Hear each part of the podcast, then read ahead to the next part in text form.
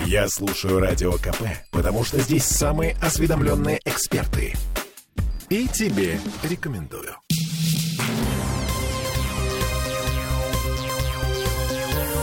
Темы дня.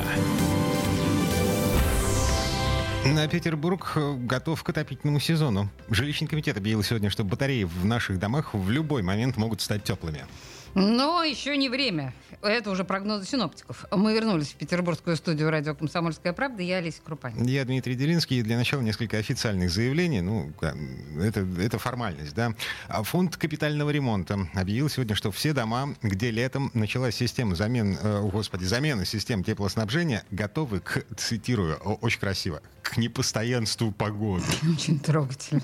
На сегодня остается работа по устранению замечаний и настройке систем. Следующий контрольный рубеж 15 сентября. К этой дате в Петербурге должны завершиться строительно-монтажные работы по кровлям. Конец цитаты. Вы помните, э, прошлой зимой э, несколько кровель в Петербурге, крыш, вскрытые в рамках капитального ремонта. Но, в общем, там все было очень плохо. Протекли они просто. Просто протекли. И не несколько, по-моему, а несколько десятков.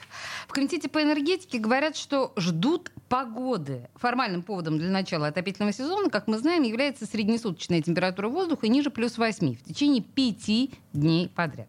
А пока у нас еще недостаточно холодно, хотя все-таки холодновато для начала сентября, слушаем метеоролога Юрия Куткевича.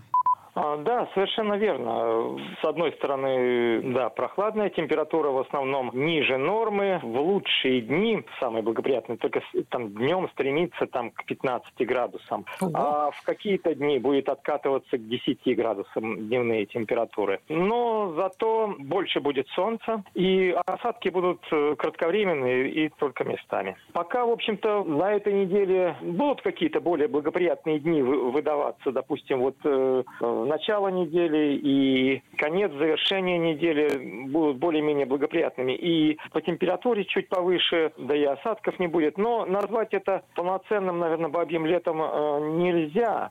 Ну, по словам Куткевича, ночные заморозки тоже нельзя назвать полноценными ночными заморозками. В безоблачные ночи, когда над Петербургом будут видны звезды, температура воздуха будет приближаться к нулю, но хрустальдинок под ногами мы не услышим. Еще довольно долго. Ну, и к тому же все-таки вот это вот бабье лето, оно все-таки, все-таки, все-таки на носу.